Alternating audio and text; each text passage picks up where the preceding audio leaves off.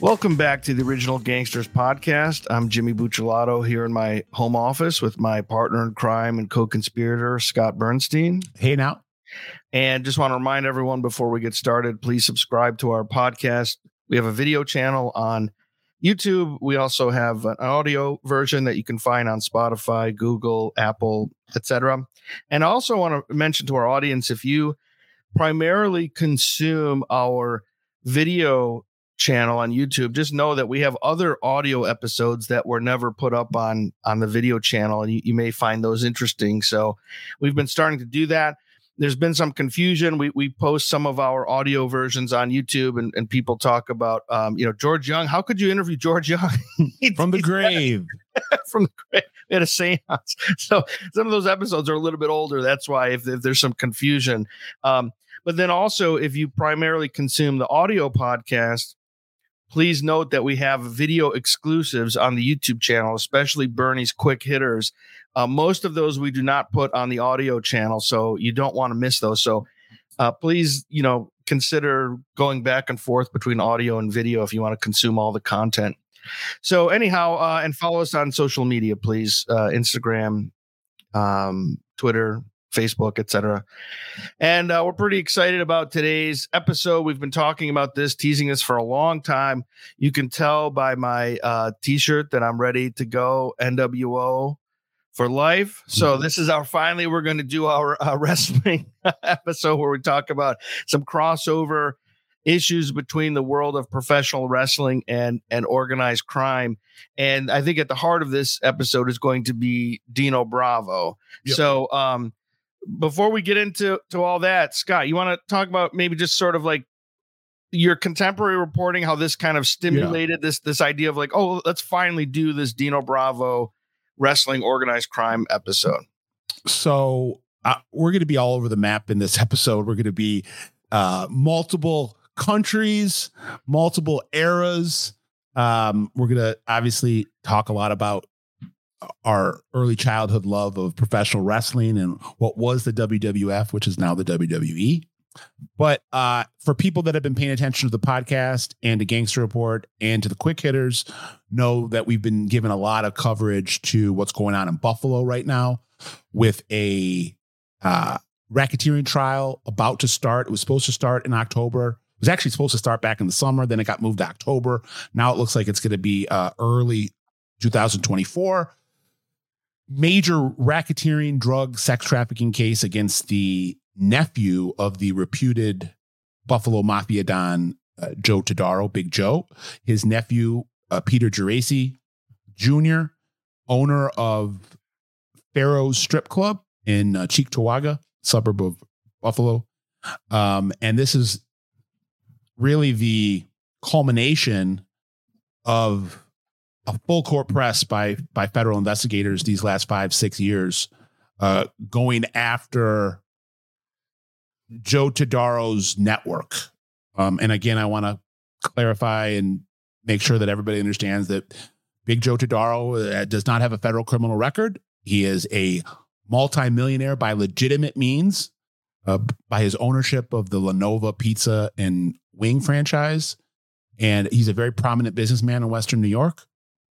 But dating back to when he was in his twenties, uh, federal investigators have believed that he is a, first they believed he was a member of organized crime in the uh, the Magaddino crime family. They believe in the nineteen eighties, he became underboss.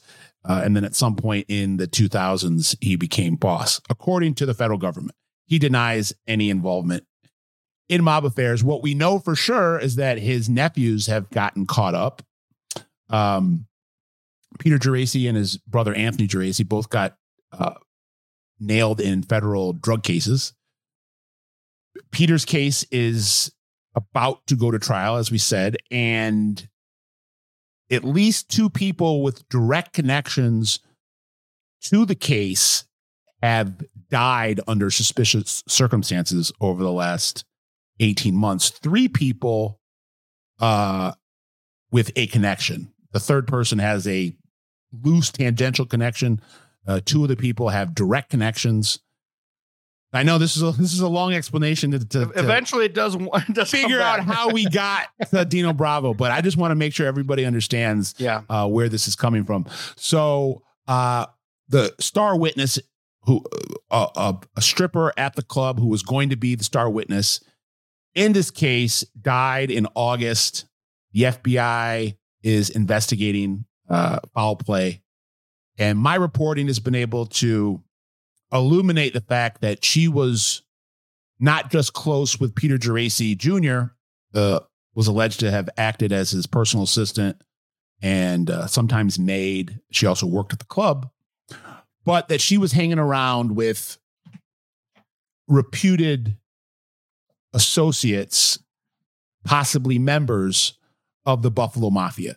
And the people that she was hanging around with before she died were involved heavily in cigarette smuggling and rackets being run on Indian reservations uh, in upstate New York. This brought us to Dino Bravo. Uh, Dino Bravo uh, was murdered thirty years ago. Um, if you're our age, if you're in your forties and you followed wrestling in the eighties, you remember Dino Bravo. You know, he wasn't a superstar, but he definitely was a star.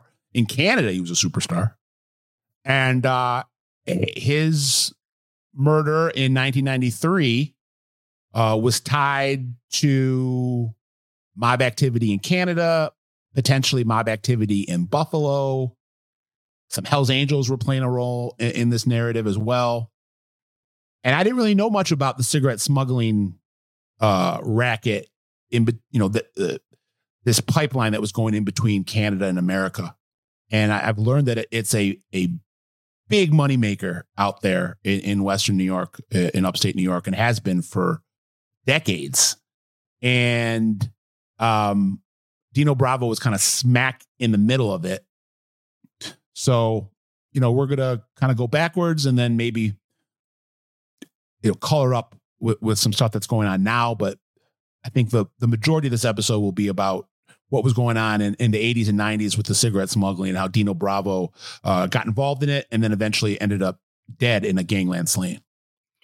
Yeah. So let's, let's rewind here and, and talk about Dino Bravo as, as the wrestler, first of all, because otherwise the, the fact that he was killed in ninety-three, mafia associate, people might think, okay, well, you know, why is that so interesting? Well, the fact, because he was a well-known professional wrestler. Um, he starts off, um, He's an uh, an Italian Canadian, and he starts off as a wrestler in the International Wrestling Territory, which is out of uh, Montreal. And uh, you know, now young people who watch wrestling, you know, W W E pretty much controls everything. There's still a few independents. I think what is it? Um, A E W, I think is is one of the. I don't I don't watch wrestling. E- I think E C W. There's an extreme something. Yeah, that, that's yeah, I independent. Think, I think that's I think that's out of. Um, I'm not sure if that still exists, but um, but back in the day when Scott and I were kids, there were multiple territories, and uh, like W W F back then, which was W W E now, was considered like a Northeast territory. You had Mid-South. N W A was um, considered like Georgia, um, and A W A was yeah, in Minnesota. Was Minnesota. So um, international wrestling was the Canadian territory, and Dino Bravo was a, a big uh, superstar there. And he was wrestling in the W W F. Um, and I remember as a kid that he was booked as the Canadian heavyweight champion, but he didn't really generate a lot of heat. And so he, he decided to spend most of his time in back in the Canadian territory. And this was around the time, I guess, eighty-six, eighty-seven, when McMahon really started to just monopolize everything. And sort of he started raiding those territories, bringing all the talent from those independent territories to his company. Consolidated. And, um, yeah. And so he did that with Canada, too. And he he signed the Rougeau brothers or the Rougeau brothers, uh, Rick Martel, Dino Bravo. If you're a wrestling fan, you, you remember those names. And I can remember as a kid in Detroit, watching C B C and watching the Canadian Wrestling Channel or the the show wrestling show, and so when when McMahon signed those guys, the Rougeau brothers, Dino Bravo, I already knew who they were from from watching the independent uh, shows. Yeah, not to digress too much, but also you know some or at least one iconic W W F that came from Canada that we haven't mentioned yet is uh, Stampede Wrestling, which was out of Calgary. Yeah. Uh, which was uh, the, the Hart family. Oh, yeah. And, right. you know, Bret the Hitman yeah. Hart's dad, I believe, uh, was the guy that was the promoter in that part True of Hart, Canada. Yeah. Uh, and, and then, you know, Bret Hitman Hart became, you know, the new Hulk Hogan kind of uh, after Hulk Hogan left uh, W W E uh, for, for uh, W C W or N W A, yeah, he, whatever it was at yeah, the time. He, it was W C W. Yeah. Yeah. And, the Hart's uh, the first, the first family of wrestling. Yep. So, I mean, the, there's always been this, you know, uh, interwoven fabric between American wrestling and Canadian wrestling. And Dino Bravo was, you know, at the, you know, really at the epicenter of it when wrestling was becoming huge. I mean, I can, I can remember uh, the, the, the difference between wrestling when I first got into it in the early to mid eighties to what it was by the end of that decade. I mean, it mm-hmm. grew leaps and bounds throughout the nineteen eighties to become way more mainstream than it ever had been before. Yeah. So not only was it more well-known, uh, you know, whether you watched wrestling or not, you knew about it and the production value went up. And so, right. It, I, I agree with you. It was, it was pretty fun to watch it develop and evolve in, in real the cro- time. The crossover with M T V was a real big deal at the time. Oh, yeah. Yeah. Uh, the, the rock and wrestling era, which was. Yeah. And, and, and then there was a cartoon. Like McMahon was the first to understand marketing, right? He they had a wrestling cartoon. They knew because up until that point, wrestling was considered like an adult. It was, kind n- of, it was niche. It was a niche it was sport. Niche. But McMahon realized there were kids like Scott and I, who, and, and he was the one who was like, oh, let's have a cartoon. Let's have action figures. Let's have whatever. Let's have ice cream bars and cream vitamins. Bars. And, and it was smart. It granola worked. Bars and snacks. Yeah. Yeah. They got a whole generation of. of I mean, Hulk Hogan, book. But by eighty-six, eighty-seven, eighty-eight, outside of, you know, Dwight, Doc Gooden and Magic and Larry Bird and Michael Jordan, uh, Joe Montana and, and John Elway. I mean, Hulk Hogan was right in that orbit. That's totally. How big Hulk Hogan had reached by the, the late eighties. Totally. I mean, it was controversial because he made the cover of Sports Illustrated. And a lot of people took exception to that because wrestling is not, spoiler, it's not real. But at that but at that at that point there there wasn't the full acknowledgement of that. That's it wasn't right, until yeah. the late nineties where they yeah. Right. So, I mean, these guys are, are athletes and put themselves, you know, in, in harm's way. I don't want to, but, but when, so when I say fake, I mean, chore, choreographed is, is what we mean. But so there were some people that took exception to Hogan being on the cover of, of, of Sports Illustrated. So yeah, there's no question that, that Hogan was huge. And so a guy like Dino Bravo has a choice in the mid eighties. He could take more money and go to W W F, but he's going to be a mid-carder. And he's going to be a heel, which means he's going to be a bad guy. Or he can stay in Canada where he can call the shots and he can be a champion and a superstar, but he's a big fish in a small pond and he ain't going to make the same kind of money. And this was a tough decision for him because I believe he was part owner of international wrestling and he was a booker. He was like the promoter. So this was not an easy decision for him, but everyone was joining. That, that's where the money was. The Rougeau brothers, Rick Martel, all these Canadian guys, the Harts, all went to uh, McMahon and W W F. And so Bravo does the same thing. And uh, it was it was a tough uh, decision for him, not finan- financially. It was a good decision, but but he wasn't he wasn't the, the big man on campus anymore. Well, right? and, and I believe it, he had two stints in, in W W F. Yeah, yeah, he did. He had a, his yeah. first stint in the late seventies, early eighties. I believe he won the tag team championship belt. He may have. Uh, that's a good question. I, I, I believe remember. in the in the late seventies, I think he was a W W F tag team champion for a second. But then, by, like to your point, then by the, the late eighties, he returns.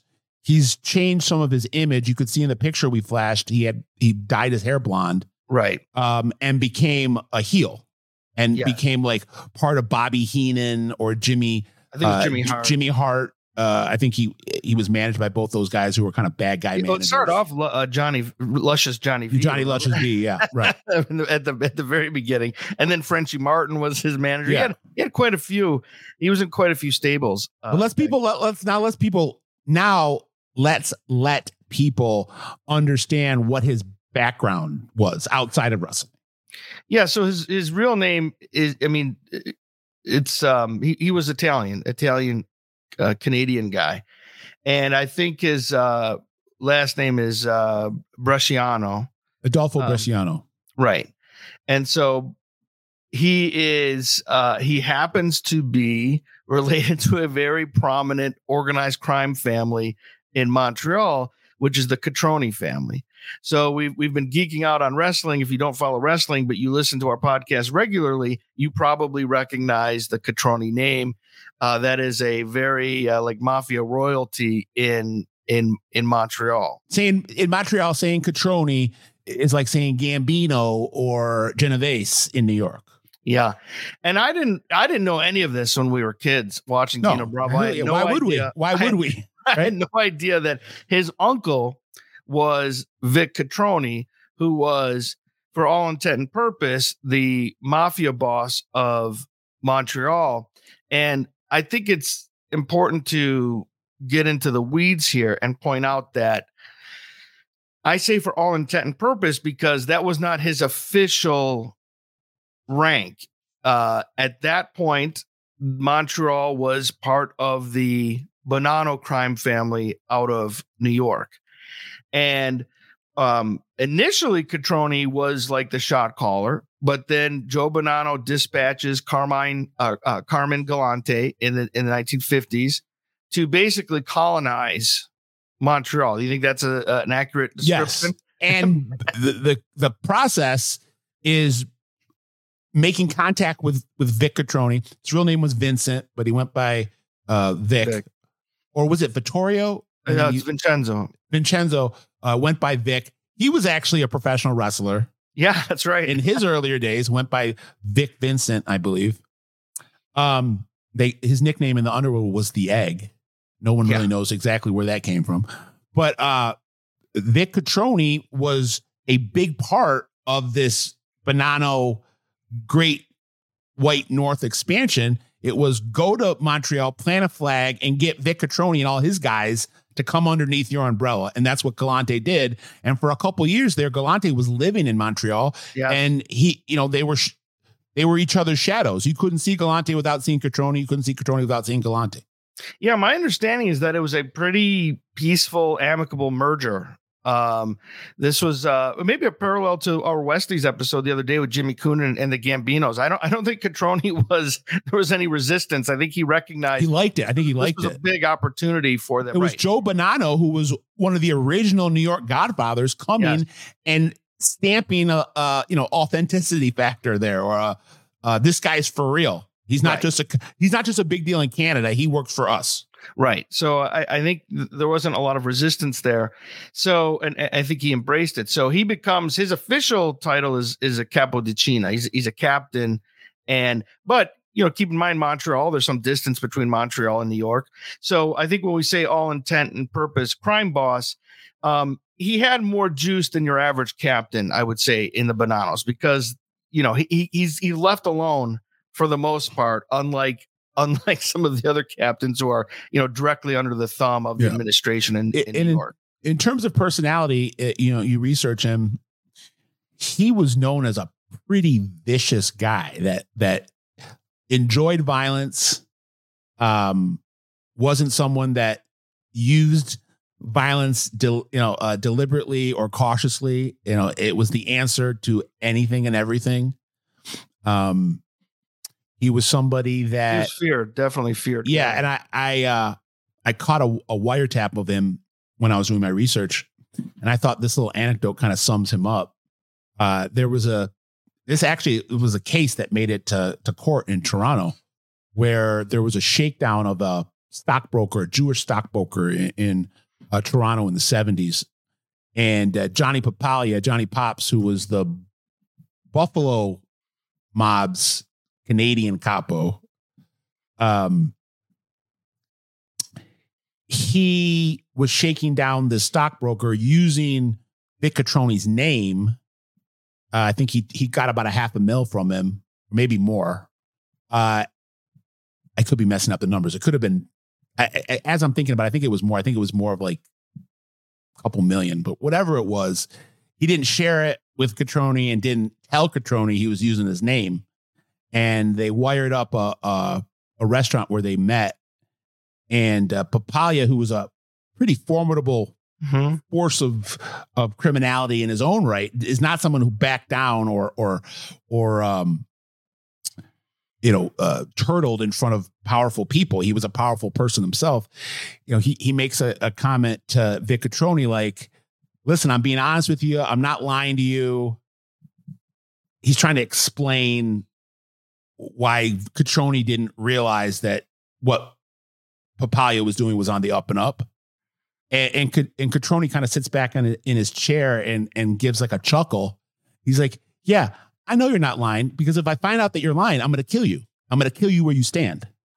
Yeah, another made guy. Like, yeah. And this was just kind of like matter of factly. And he's saying this to a guy, a guy who was a killer. Johnny Pops was a killer. Yeah, yeah. And, uh, uh, you know, Johnny Pops' reaction was then to kind of go into, I, I didn't mean to offend you, Vic. He, he's not pushing back on it or or getting mad at the threat. He's trying to calm Vic Cotroni down. Yeah. And this was yeah. Dino Bravo's uncle. This was his dad's sister's husband. Yeah. So he's... um. He, he's and he's well known. People in Montreal, he's sort of like the John Gotti or Al Capone of, you know, for, for the average person. And he has on the street. And he had two brothers that were pretty active, uh, Frank, Big Frank, and then uh, Joe Pep, uh, who were his younger brothers, and and they were uh, very active and and and prominent as well. And one thing, if if uh, Benny, if you want to put up the the the graph of the um, yeah the family tree there. I think this is kind of interesting too, because um, our audience will find interesting. So you see Cotroni there at the top. There's also this like ethnic dispute. And uh, one thing that Galante and Joe Bonanno were able to do is get the Calabrese and the, and the Sicilians to play nice with each other. So if you look at that chart there, you'll see some Calabrians like Cotroni, Violi, Um, and the, some of these names are going to come up again when we talk about what's going on now. Um, and then you'll also see some Sicilian names in there, like uh, Rizzuto, which is, again, very, very prominent name right now. Uh, you'll see um, Shasha there, uh, George from Canada, and shameless self-promotion. If you listen to our episode with Richie Cantarella, he and Scott actually talk about the murder of, of George from Canada. So these Sicilians and Calabrians uh don't necessarily get along, but Galante and Bonanno are able to get them to, to play nice with each other. But those um, tensions st- still still exist, and they're they're going to, you know, I think surface again uh, in the seventies and then and then more more recently. So it's it's just a complicated political environment there. But I, you know, I don't think Dino Bravo necessarily has anything to, to do with it at that level, but it just kind of paints a picture of what was going on politically he- in there. When he was wrestling, he was moonlighting as like yeah. a bodyguard for some of the uh, some of his cousins. Yeah, that and were, debt collector. Yeah, that were uh, Vic Cotroni's nephews. Um, and then you know, would I think he dabbled a little bit. Uh, Vic Cotroni dies in eighty-four. He had been removed from a lot of the day to day for about fifteen years. I think he had handed it over to Paolo Violi, uh, who became kind of the street boss. Violi is in a huge feud with the Rizzutos.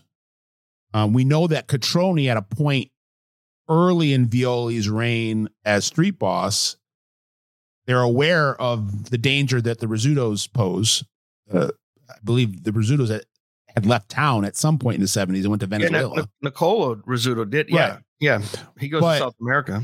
But, uh, Because he because he thinks it's a very real possibility they're going to kill him. Right, which is which is what I'm about to say. They have all these wires from seventy-two, seventy-three, seventy-four with Vic Cotroni trying to recruit uh, hitters, some of them from New York, to come and kill uh, Nick Rizzuto.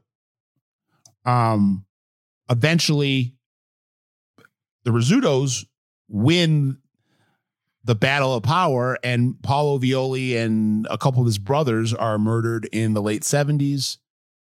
Uh, these are these are actually the Violi brothers that we're going to talk about um, later on in the episode. Those are the sons. Yeah, it's okay. No worries. Um, but yeah, those are Paolo Violi's sons who will pop up later in the episode. Yeah. But uh, it doesn't look like Vic Cotroni would have signed off on no. Paolo Cotroni, uh, at, at, on Paolo Violi's assassination. So I think that definitely says something about where Cotroni himself stood uh, in, in the mob landscape in the late seventies as he was ending out his reign. Yeah, I think there was already the, the machinations were in place to, to put George from Canada as, like, for all intent and purpose, the real captain in Montreal. And when you say George from Canada, what that really means is the Bonannos. Yeah, oh, well, right. the Rizzutos, and then and then vis-a-vis the Bonannos. Visa, right, vis-a-vis the Bonannos. So it's pretty clear New York signed off on on all of that. Um, and so so Cotroni had. Um, I think he, he had lost some some juice, but he was still a respected guy. I mean, he was still a, a made guy, and and and um and and so Dino Bravo is able to parlay that into some economic opportunities, as you point out, because you have to keep in mind, you know, in the in the late seventies, early eighties, those guys weren't making a lot of money, um, especially in those independent territories. So if you can moonlight, you're already a wrestler. You're a big, tough guy, right? You you know you can you can handle yourself. He's related to prominent underworld figures. And so as Scott points out, he was moonlighting as a bodyguard and, and debt collector and uh, making a little money on the side. And that's interesting because that came out later. A lot of wrestlers that he worked with didn't didn't realize that until he was killed, where like he had this whole backstory. Like yeah. he didn't he didn't just start getting involved with this. He, and I, he had a prior history. I think one of the, the strands of the narrative here is that, you know, reading law enforcement uh, documents related to this, reading old articles that were written about this, talking to some people uh, that were, you know, involved in, in that uh, environment. Dino Bravo had expensive tastes. Yeah. This was a guy that liked living what Ric Flair would talk about in his, in his standups about yeah. Rolls Royces and Rolex watches and yeah. beautiful women and, you know, the best nightclubs. Jet and, flying. Right.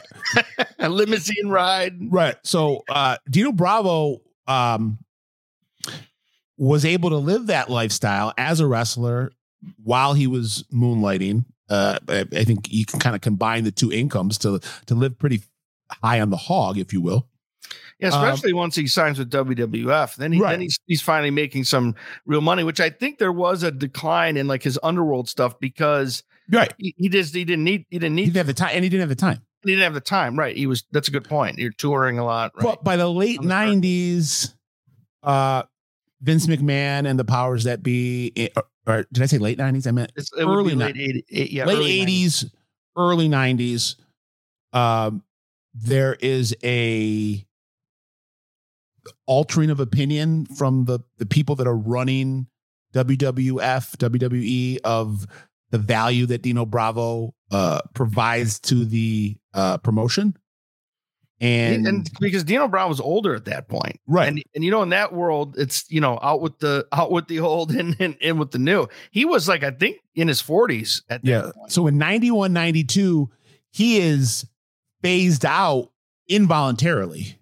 Yeah. Uh, by the W W E, they they cut his contract and said, we don't want to work with you anymore. Uh, and at that point, this was in ninety-two, I believe. Yeah, I think. Yeah. Um, he makes the decision to dive right back into the deep end of the Canadian underworld. And he, I don't think he's um, I mean, I'm sure he wasn't advertising it everywhere he went, but it, he didn't really have a, uh, a a nine to five job at that point. I mean, he he purchased some property, and this is where we're going to get into the cigarette smuggling. Uh, purchased a big piece of property in Champlain, New York, um, and started to make connections on the Indian reservations. And this is when we're going to kind of let people know about this this giant racket. Uh, of, of cigarette smuggling, which is so lucrative in the, in uh, that part of the world. And I want to throw it back to Jimmy now. One of the things that I think we both found interesting was that Dino Bravo had a pretty easy entry into this racket because of the Indian reservations in the area playing such a prominent role, and the the chiefs, the, the leaders of these Indian reservations were big wrestling fans. Yeah. Yeah. So when Dino Bravo comes knocking on the T P door to, to do business, they come on in. Let's let's talk about wrestling. Let's talk about your matches with Chief Jay Strongbow and Wahoo McDaniel, and uh, and, and let's talk business. Yeah, they were they were pretty psyched, pretty psyched about that, um, th- to be able to work with him. And and I also want to point out something else to, to your point about his extravagant taste. He's he's living in Laval, which is it's like the Beverly Hills of Montreal, right? Which is also very mafia, kind of mafia neighborhood. Yeah. That's where a lot of other mafia heavyweights live. So he has this really uh, like kind of ostentatious, you know, home and and lifestyle. So when he's um, unceremoniously let go from from W W F, and you know he doesn't get any other contract offers from W C W at that time. W C W were picking up some of the the, the guys that were let go from W W F, like even like big names like Hogan, Macho Man. But they don't they don't make an offer to to Bravo, and so he's got to figure out a way to sustain that lifestyle. And so he he reconnects with some of these underworld figures, and um, one of um, the most lucrative rackets he gets into is is cigarette smuggling. And as Scott points out, right, the, the Indian reservation guys were really psyched to work with him, and uh, because they were wrestling fans. And another thing that's interesting to note is it's not like he invented this racket. It turns out that Cotroni and the guys in Western New York, the Magaddino family, this is something that these guys had been involved in for a long time. So there's already kind of an infrastructure in place. And then you add to the fact Bravo's charisma, celebrity status, he's able to get himself right in the middle of it. And he was really smart. He purchased that piece of property. Um, and it's, from what I could understand, it was in very close proximity to one of these Indian reservations, which was, uh, which served as the smuggling route. And that on his Champlain, New York property, he had like a packaging and repackaging like plant where a lot of the cigarettes that were um, coming from Canada into the United States and then being smuggled back into Canada, he, he was working with the Montreal group, and then he was also working with uh, a crew in the Buffalo Mafia out of Niagara Falls, Uh, who who handled at that time handled all of the uh, smuggling rackets for the Magaddinos, the Nicoletti crew, Sonny Nicoletti. It's been dead for about ten years, but uh, a very um, powerful member of of the Buffalo group for years. Uh, his dad went all the way back to the original Magaddino, and um, they are using the Champlain property as a um, kind of a way station, a place where a lot of the the uh, cigarettes end up after they're smuggled into the United States, and then they're brought to the property in Champlain, either repackaged or whatever has to be done with them, and then put into the machine, the smuggling machine, which goes into the Indian reservations and then pops out the other end in Ontario. You start, yes. you start in New York in like Erie County, Uh, and then you end up in Ontario. Yeah. So one of the things to point out here is the economics of it. So Canada at that time, and um, maybe the, I probably probably still do, even in the United States, it's the case now, really high taxes on on cigarettes. And so um, what they would do was sneak the sm- smuggle the cigarettes into the United States. Uh, and as Scott points out, either repackage them, rebrand them or whatever, and then smuggle them back into Canada. And then a lot of times sell them on the reservations or whatever, you know, you could, you could buy them. Well, I think, free. I think the, re- uh, the res rackets were, yes, they were a part of the, of the cigarette smuggling infrastructure, but they also had, you had, yes, you had cigarettes that were being sold on the black market on the res, but the res also was acting as this conduit. Yeah. So it wasn't like all the cigarettes were being smuggled were just ending up in the reservation. No, no. Uh, uh, that was only, I think, a small Yeah, yeah, they were all percentage over. Of them. Yeah, and then there were all other, over. and then there are other rackets that the, at least I can speak on the Buffalo end of things. Uh, for decades, the Buffalo Magaddino family has been running traditional rackets on Indian reservations, which I was unaware of until some of this, but that dovetails with uh, this big surge of cigarette smuggling in the late eighties, uh, early nineties, when the taxes in Canada were going through the roof. And it was really the, probably the last point in, in at least American history where smoking was still mainstream. Mm-hmm. By the late nineties, it was being phased out. You know, mm-hmm. by the mid two thousands, it was illegal. I mean, to smoke in public places. Mm-hmm. Yeah. Or, and the taxes keep going up. Yeah. On, Let on. me just correct myself. Uh, Champlain's in Clinton County. It's not in Erie. In, it's not in Erie County. Just want to. Okay. Clear. So uh, one thing, another thing to point out here is the stakes are getting higher for a guy like Dino Bravo. So when he's younger, you know, he's, his uncle is, is a big time mafioso. So he moonlights as a debt collector, maybe a bodyguard, but now he's, he's directly involved in facilitating some pretty lucrative rackets. So the stakes are getting higher in terms of, um, let's say if things go wrong, you, you, you may not be able to just say who your uncle is and, and get, and get, well, your, and, and your uncle's dead at, at this point. Right, I mean, right. his, yeah, that's his, right. his brothers are still around. Right, uh, Frank and Joe, but but Vic is gone. But Vic is gone.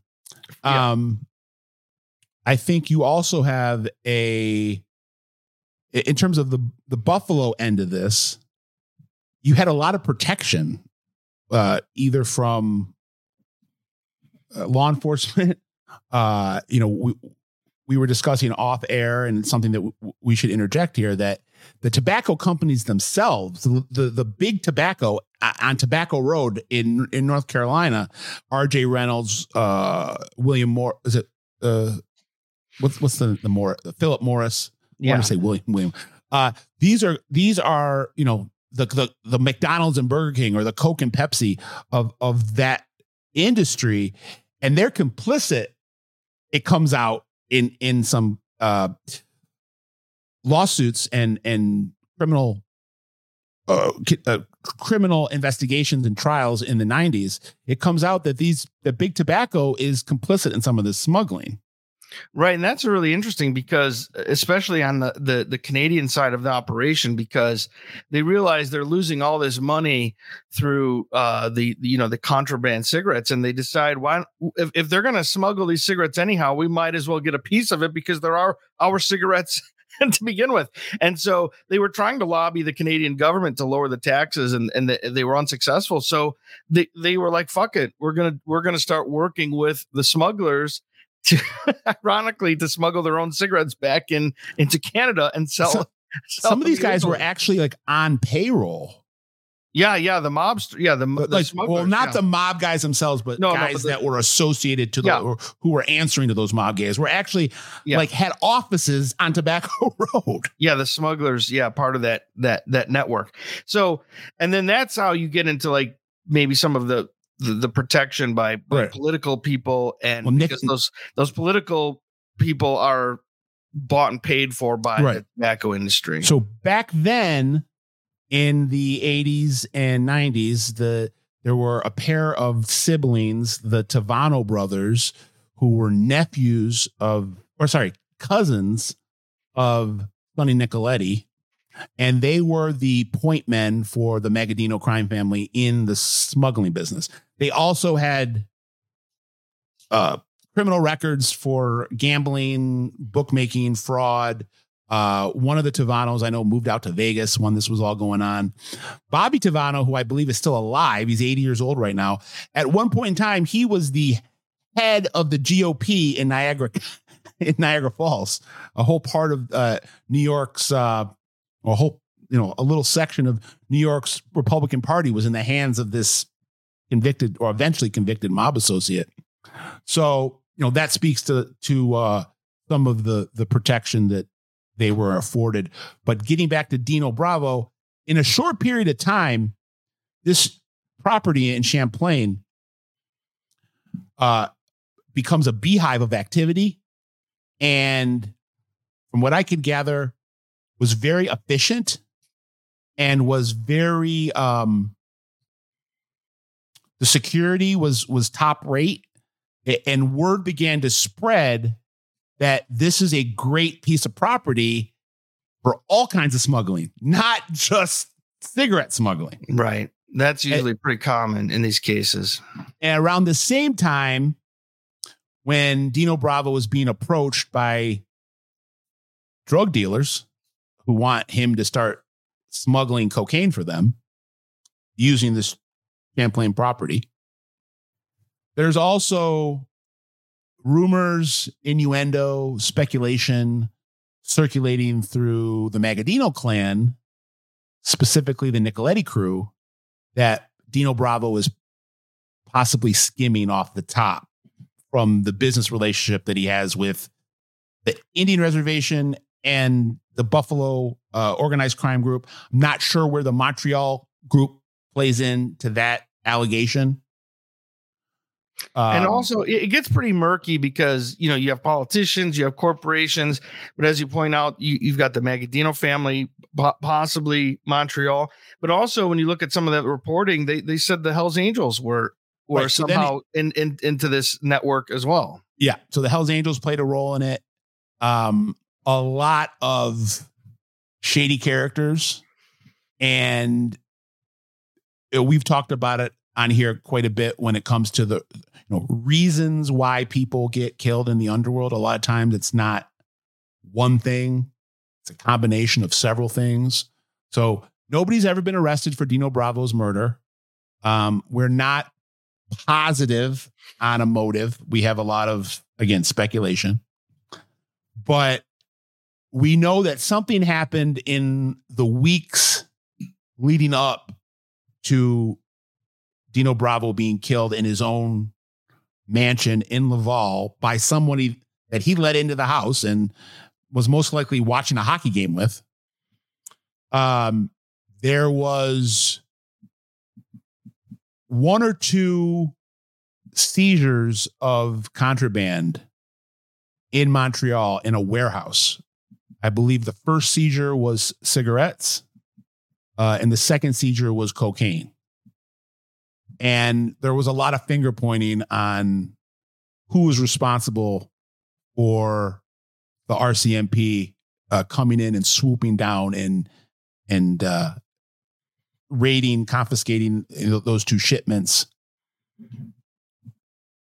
And there's I don't I don't have any doubt that that played a role in Dino Bravo being killed. I don't know how much of the pie, if you're going to slice it up, um, rests with that one situation, but it, it definitely proved as some type of breaking point or, or, you know, straw that broke the camel's back, because uh, within ten, ten or eleven days, I believe he was, he was killed. Yeah. And I want to just speak to sort of a criminological view on a couple of things you said. Um, first of all, it wouldn't be uncommon for a guy to be skimming off of an operation, and then it just becomes a matter of how far do you push it, and then you know to to what extent are you are you held accountable for it. But another thing that's very common is something Scott mentioned, which is once you have established a, a tried and true smuggling route, it's usually not long before you start smuggling other things in addition to what you started off smuggling. That's very common uh, when we look at at, at the um, the underworld. So most of the big Sicilian drug lords that we think of that emerged in the sixties, seventies, Badalamenti, guys like that, all those guys started out as cigarette smugglers. And once you have the the the, the routes in place and the infrastructure in place, then it's like, well, why not smuggle heroin too? Because yeah. you well, look at pop. Look at the two biggest uh, worldwide narco czars of our lifetime, Pablo Escobar and El Chapo. Where did they get their start? It wasn't in cocaine. No, they started in marijuana. Yeah, and then right. they graduated from smuggling and selling marijuana to smuggling and selling cocaine. Yeah, because once the network's in place, uh, and so the, there's evidence that suggests that that's what happened with with Dino Bravo, among other people, was uh, why not smuggle cocaine as well. And and I, I think the reason why that's significant is um, traditionally, not not that cigarette smuggling is is uh, you know uh, uh, something that doesn't have some kind of danger to it. Any kind of smuggling does, but once you start talking about the the drug trade, usually this the stakes go. I mean, guys start getting a lot more trigger happy, I would say, mm-hmm. when you start talking about drug smuggling. Well, and then missing you know. drug shipments worth, yes. you know, hundreds of thousands of dollars, if not millions of dollars. Yeah. You know, it, drug, drug activity in the underworld is economy. Yeah. And when money uh, pops up missing or product pops up missing, it needs to be replaced. And in order for the machine to keep on working. So, um, Uh, there's a lot of questions that needed to be answered after this. Dino Bravo obviously didn't have the right answers to these questions. It didn't look like he could run to his uncle's Borgata, and it doesn't look like he could he could have run to Sonny Nicoletti for, for help either. If you know, and this is all speculation, but if the Nicoletti crew already thinks that you're skimming, and the Montreal guys get mad at you for a. a a botched cigarette or cocaine deal, you don't have the, the Nicoletti guys to come run to, to, to protect you. And your, your uncle has been dead for ten years. Yeah. Yeah. So, um, yeah, to, to your point, there was, um, some, some finger pointing with that botched shipment. Um, the, the one side blamed Dino Bravo and said, because they know, they know that Bravo was surveilled going to the warehouse. And so they blamed him. Like you, you were being tailed by the cops. And why were you, why were you, you know, you brought heat, you brought, you brought heat. Whereas Dino Bravo pushed back and said, listen, I'm, I, I dropped it off and you left it there for what, three, four days, something like that. Right. Then that that's on you. If, if eventually the cops uh, raid the place and confiscate the, the, the contraband. So there was a lot of like finger pointing over that. And I think, and I, I don't want to disparage the the um, the legacy of Dino Bravo or or make unfounded accusations, but I know because there were two raids, the one that we're talking about now about the the the product sitting there for four days was the cocaine, right? But there had been a, another raid in that same early ninety-three period where they confiscated cigarettes. There started to be talk that maybe Dino had tipped off uh, the the law enforcement for, for some of this. Well, and another, again, we don't we don't know if this is connected or not, but it, it certainly is in, intriguing. Another mobbed up cigarette smuggler in that same neighborhood was killed around the same time as Dino Bravo was. Yeah. So um, it. I'm not sure if it's connected, but it certainly seems suspicious and seems plausible that that that they were connected. So he's in the danger zone either way. So just a little bit of the forensics on on what happened. Um, his wife leaves with the the daughter. This is March March tenth, nineteen ninety-three. Yeah, and they come home after midnight around twelve thirty, and they discover his body. As Scott points out, no forced entry. All evidence suggests that he knew the assailant or assailants and let them in. In fact, he, there's no like defensive posture. He, he doesn't seem to have any defensive posture. He was shot from behind. Yeah, and but he, he was seemed, shot in the back of the head. But he seemed to like he was sort of lounging. Yeah, well, he, the they chair. were they were they were watching a hockey game. Yeah, so he he almost certainly knew not only knew these people but felt comfortable with them, and that I think that's important because if you watch the Dark Side of the Ring episode, which which I highly recommend, and they interview some of his colleagues. Apparently, Dino Bravo was saying to some people that he may have gotten in over his head and he was fearful that that there could be some kind of retribution. And so there's some evidence that he was on guard, but clearly not that night, not in that situation. So well, he trusted and he trusted the people he let into his house to watch the game with. Yeah. So so in that specific case, this must have been someone he was very comfortable with uh, to let his let his guard down. Like that. I think the, I read a, a story where the police were speculating that him and the killer or killers were on a, a couch uh, watching the game. He might have been in a recliner. Yeah, I think he and was. The killer or killers got up feigning that they were going to go get something in the kitchen, and came up behind him and, and blasted him.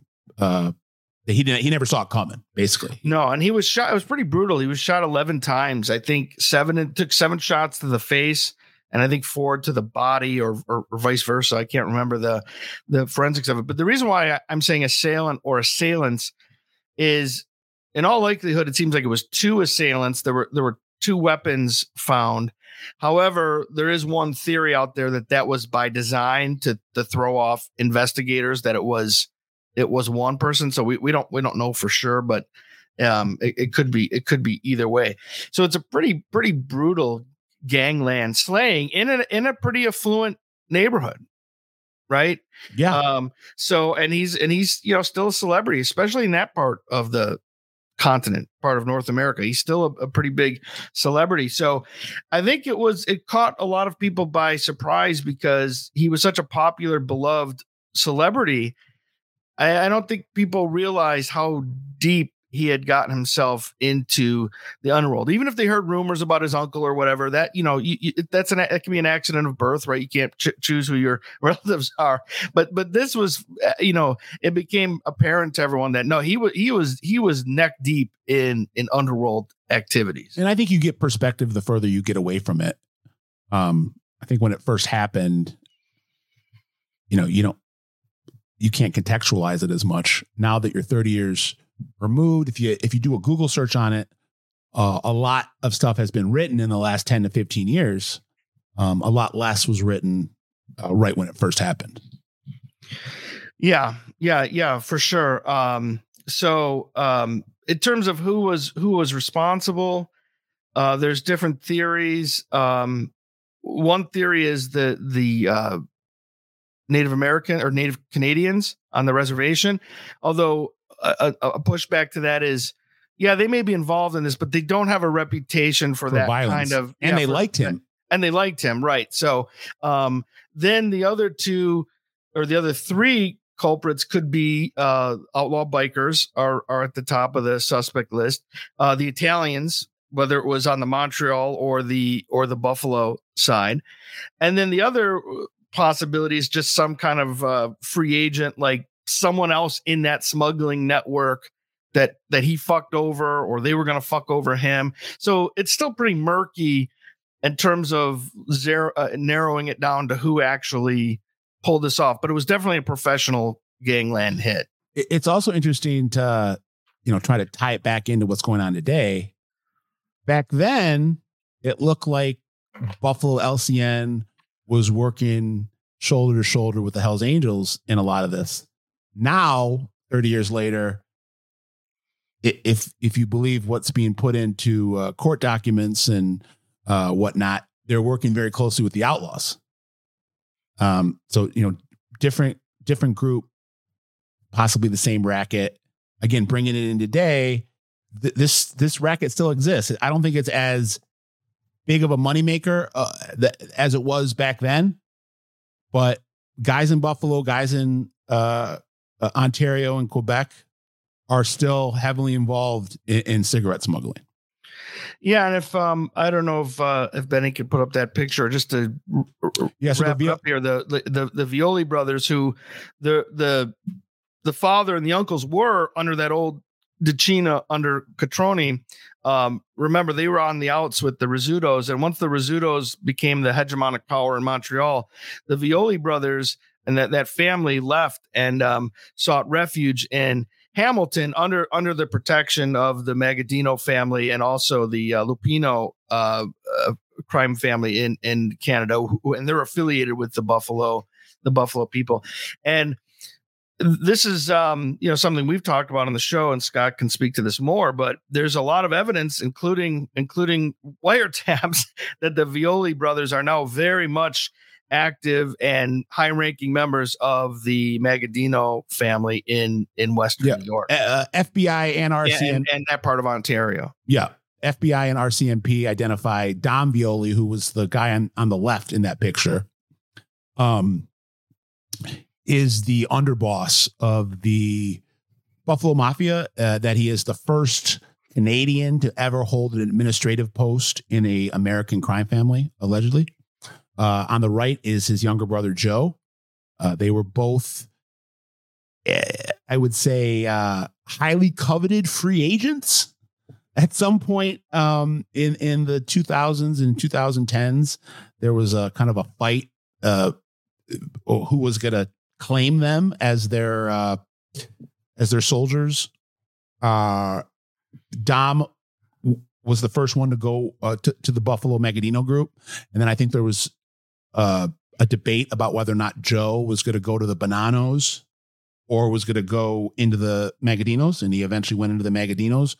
Uh, I believe the, the, the court documents put their makings at like Dom was made in fourteen, I think, or uh, fourteen. And then uh, Joe was made in sixteen. Or maybe yeah, was- and traditionally their their fathers and their uncles were members of the Bonanno yeah. family in Montreal, so that's why that, that's why if people are, I know it gets confusing, but if they're wondering, well, what do the Bonannos have to do with this? It's because historically their their their father and their uncles were were members of the Bonannos in yes. Montreal. And from my sources, the Violi brothers right now are in charge of the Buffalo Mafia's cigarette smuggling racket, according to the people that I've spoken to. And I, I'm pretty sure there was a reference in an article uh, written about Don Violi at some point in the last five years that uh, alludes to the fact that he was involved in the cigarette uh, smuggling business. So if what my people in Buffalo are telling me is true, the uh, the boyfriend and some of the social circle surrounding Crystal Quinn, who is the uh, thirty-seven-year-old stripper that ended up dead uh, in August, who was supposed to be the star witness at this big Buffalo mob racketeering trial, uh, that people that she was hanging around with, including her boyfriend, uh, work for the Violis uh, and work uh, in, in the cigarette smuggling racket within the Magaddino crime family and work quite heavily on the reservation. Yeah, so it's interesting that this doesn't seem to be like some kind of archaic um, racket, that this is still very much a lucrative.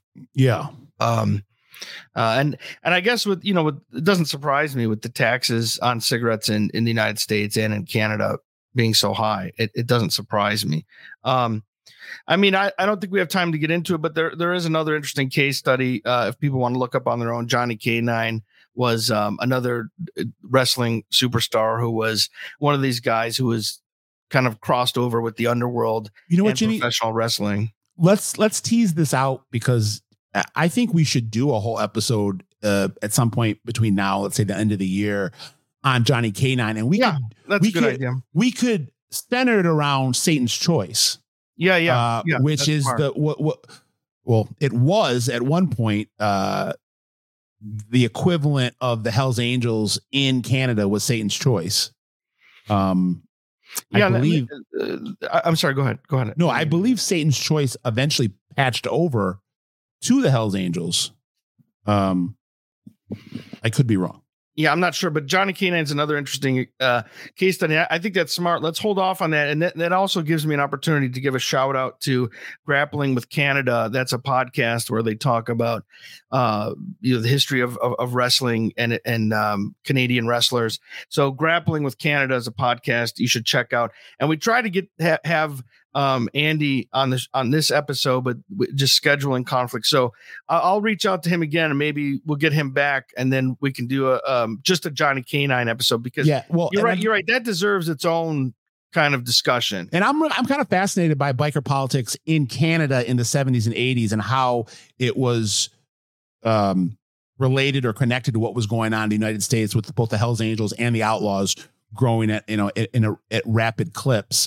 Uh, and Satan's Choice was eventually patched over uh, to the Hells Angels. Uh, uh, Bernie the Frog, who I believe was the founder and w- one of the more, more legendary Canadian outlaws of all time, not outlaws in terms of the right. member of the Outlaws right. biker club, but uh, a, a very notorious, iconic criminal in the, in the history of, of Canada, uh, was somebody that was being, if my memory serves, and we'll go into this in the episode, Sonny Barger was for years pressuring Bernie the Frog to patch over, and he was very nationalistic. Uh, he did not want to patch over to an American a club, and then eventually did. And I think there was some meeting between Bernie and Sonny Barger um, at that point. So, and that's the club that Johnny Canine was was involved in. Yeah, and so, um, and then even shameless self-promotion, we just, uh, by the time you watch this, our episode on the Bandidos, Bandidos will be available. And, and they, their name, they come up in that Canadian stuff too. So, um, and it's complicated because you have the different provinces in Canada. Sometimes you're talking about Quebec, sometimes Ontario, sometimes British Columbia.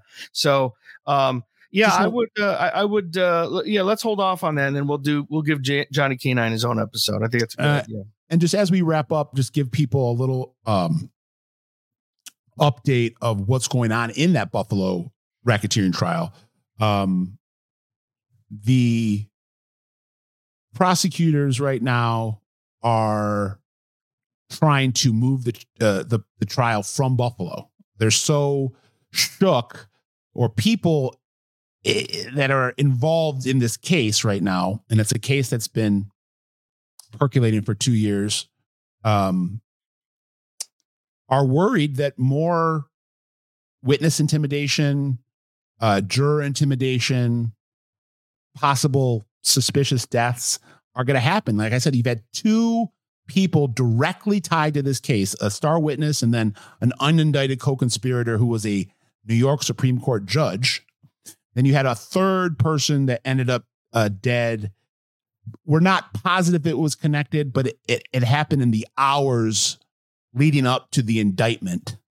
Um, the indictment got dropped at, at, at like at eight o'clock in the morning. At like two o'clock that same morning, uh, this guy that had some ties into some of the Buffalo drug world uh, ended up dying under very strange circumstances at a funeral home that he was the, the, the director of.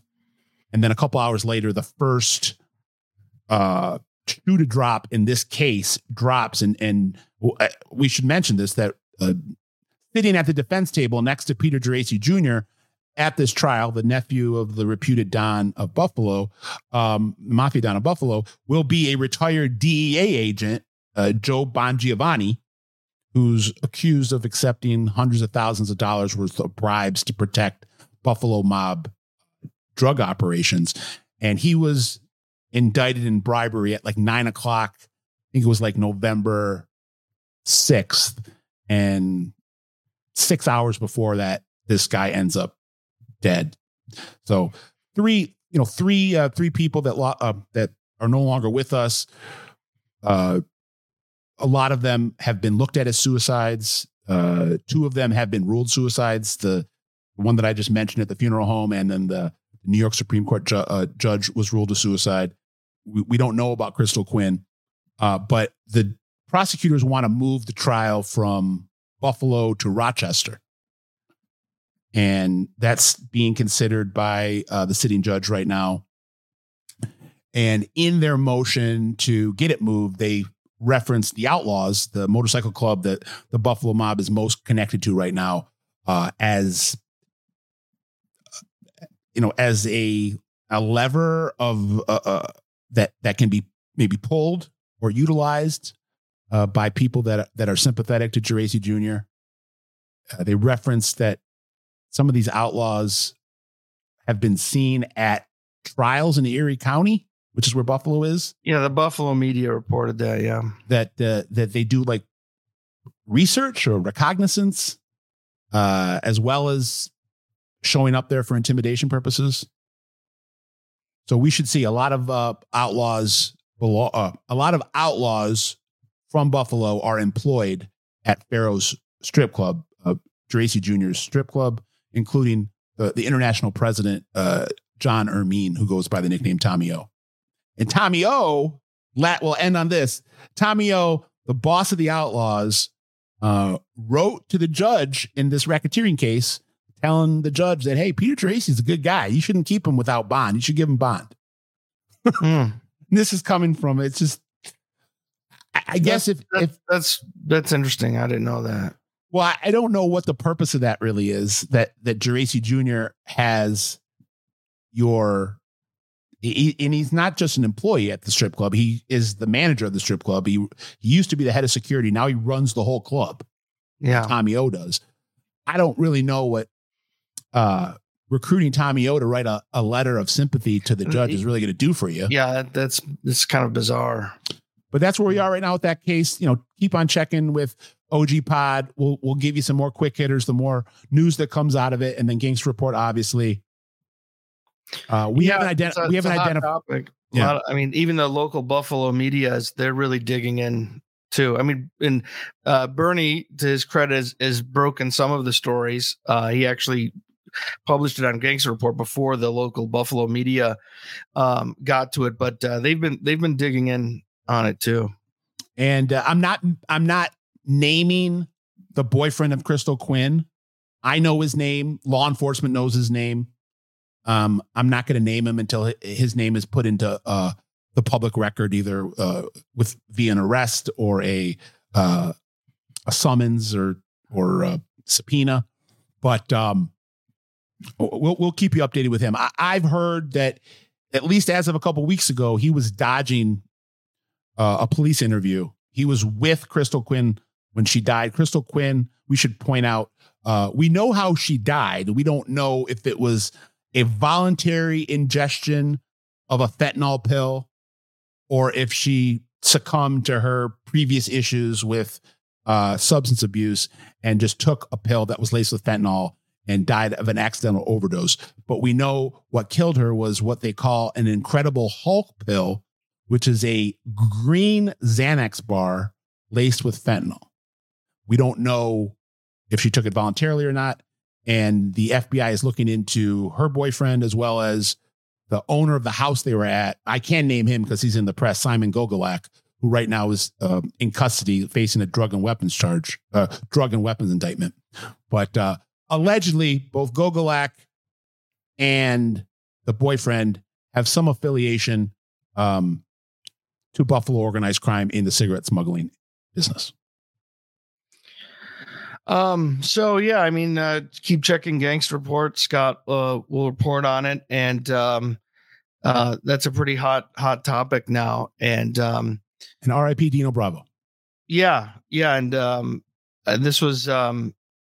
a fun episode and uh, kind of a uh, just trying to find my words here because it's, uh, you know, Debbie Downer, D- Dino Bravo gets killed. Uh, we're talking about suicides and suspicious so Incredible to, Hulk fentanyl pills. You know, I'm trying to figure out a way to, to finish this on a lighter note, but I'm, I'm struggling. But um, I mean, I'm, I'm still a big fan of wrestling. I don't watch it any, any longer, but uh, probably up until like the early two thousands, I, I still like to go back and revisit uh, that's those, why you, those those uh, matches and those uh, storylines. That's why YouTube's so great. I mean, both Jimmy and I, we can sit there for hours and be pulling up old wrestling matches from the eighties. Yeah, it, yeah, just, it can it can fun. keep my keep my interest for way longer than I'm uh, uh way longer than I want to admit. Yeah, no, for sure. Yeah, I, I lost interest ar- around the early two thousands, but I still I still have uh, a fondness for the everything but before that. So, well, we appreciate your time and, and listening, and, and we'll uh, keep on uh, bringing you more content. Please follow us on social media, subscribe to our channel, and we'll talk to you soon. I'm Jimmy Bucciolato. I'm Scott Bernstein. We're out.